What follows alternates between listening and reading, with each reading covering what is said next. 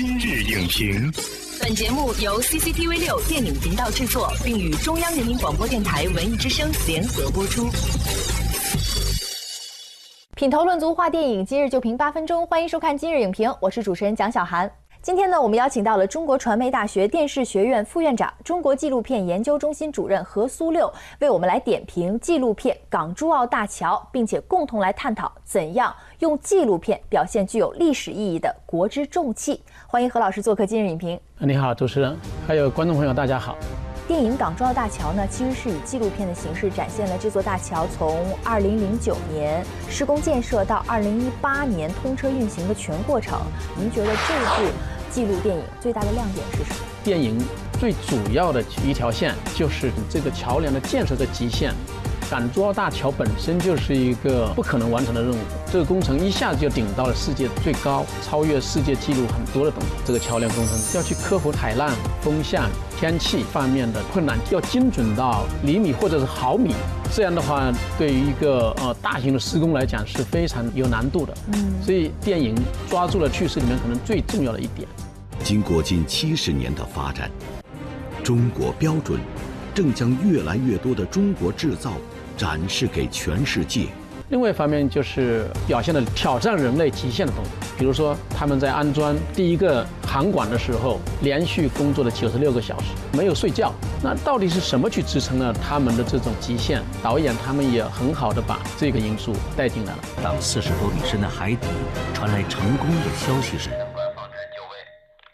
现场却没有掌声，所有的人。都静静无言。还有电影版里面表现的世界的这个桥梁的这个技术，跟这个东方美学的桥梁两个集大成。你看，这个就是一个中国结的一个元素，它既符合中国的美学情感，又符合它的这个力学的这个结构。不光是实用，还有很多美观，很多这个人文的东西在里面，破的这个世界纪录，其实这也是很难得的。是，所以这个桥被称作是桥梁界的珠穆朗玛嘛，然后也被外媒称作是新世界七大奇迹之一。其实这纪录片是对我们综合国力的一个非常好的一个展现。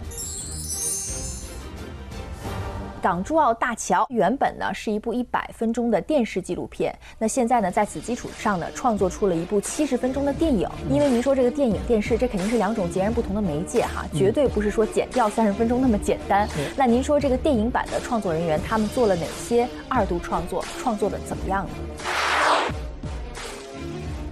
电影跟电视还是很不一样的。电影对于色彩、对于这个声音。这种技术上的这种要求可能会更高，他们在后期花了很大的心力去提升。另外一方面，我觉得从电影版的来看，呃，更注重于故事性。比如说那一根最后要放到这个海底下面那个城管，因为这是一个世界性的技术难题，所以通篇都是以这条线索来贯穿的。当然，除了这个以外，还有电影版里面开篇的时候。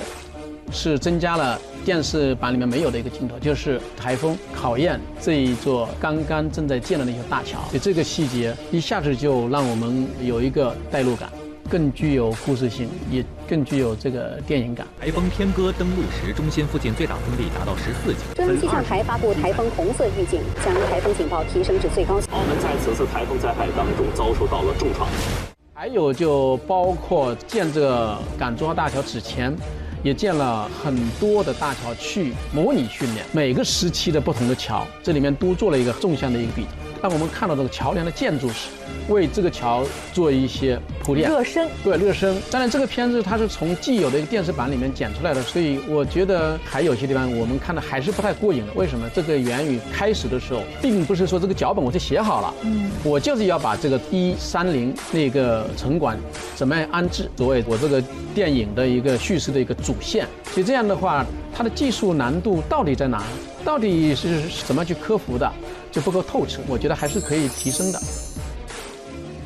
那么，在中国纪录片史上，前有红旗渠，还有东方巨响，表现人工河流和两弹一星这样的重大呃题材的影片。那么，如今呢，我们又有这个如果国宝会说话，还有我们今天看到的这部港珠澳大桥，去展现国之重器的纪录片。您觉得我们如何能够更好的用纪录片的形式去表现这些历史重大事件呢？纪录片应该有它的多元化。比如说美国，我们的故事全都用 CG，来做的，所有的东西景都是像拍电影一样来来制作出来的，包括情景再现，包括电脑的后期制作，甚至是动画的纪录片、沙画的纪录片，包括网络纪录片等等，都可以拿来为纪录片所用。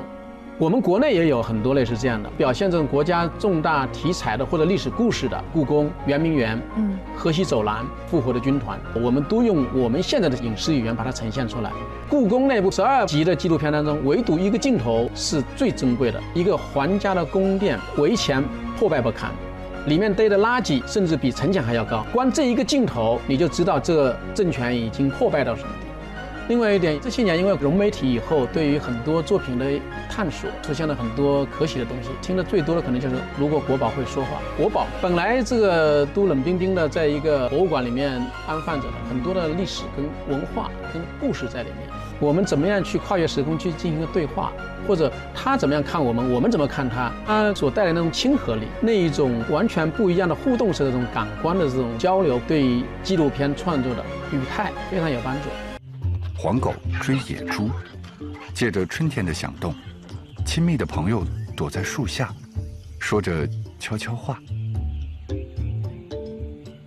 小心，有人在听呢。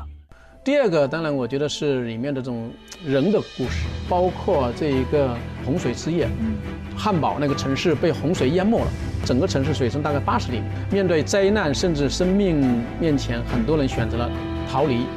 也很多人选择了坚守，良心跟人性的拷问才会显得有那个穿透力。还有一个是我在故宫修文物最大的一个看点，也就是里面的人的故事，在这里面生活了，有的是三年，有的是五年，有的是八年，他们的心很安宁，他们很专注于他们的专业，他们的喜好，我觉得他们活的是有尊严的。如果需要我返聘，我会义无反顾的回回来继续。所以，我们还是回到人本身。我们看到这个奇迹也是由人来创造的。文物也好，这个现代高科技这个这个国之重器也好，里面都有他们的智慧，他们的那种梦想，他们的那种激情跟付出。就这一点来说。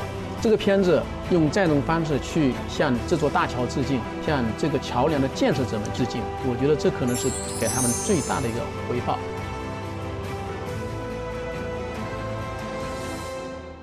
好，感谢何苏佑老师的精彩点评，我们下期节目再见。本栏目视频内容，请关注 CCTV 六电影频道，周一到周五每晚十点档《今日影评》。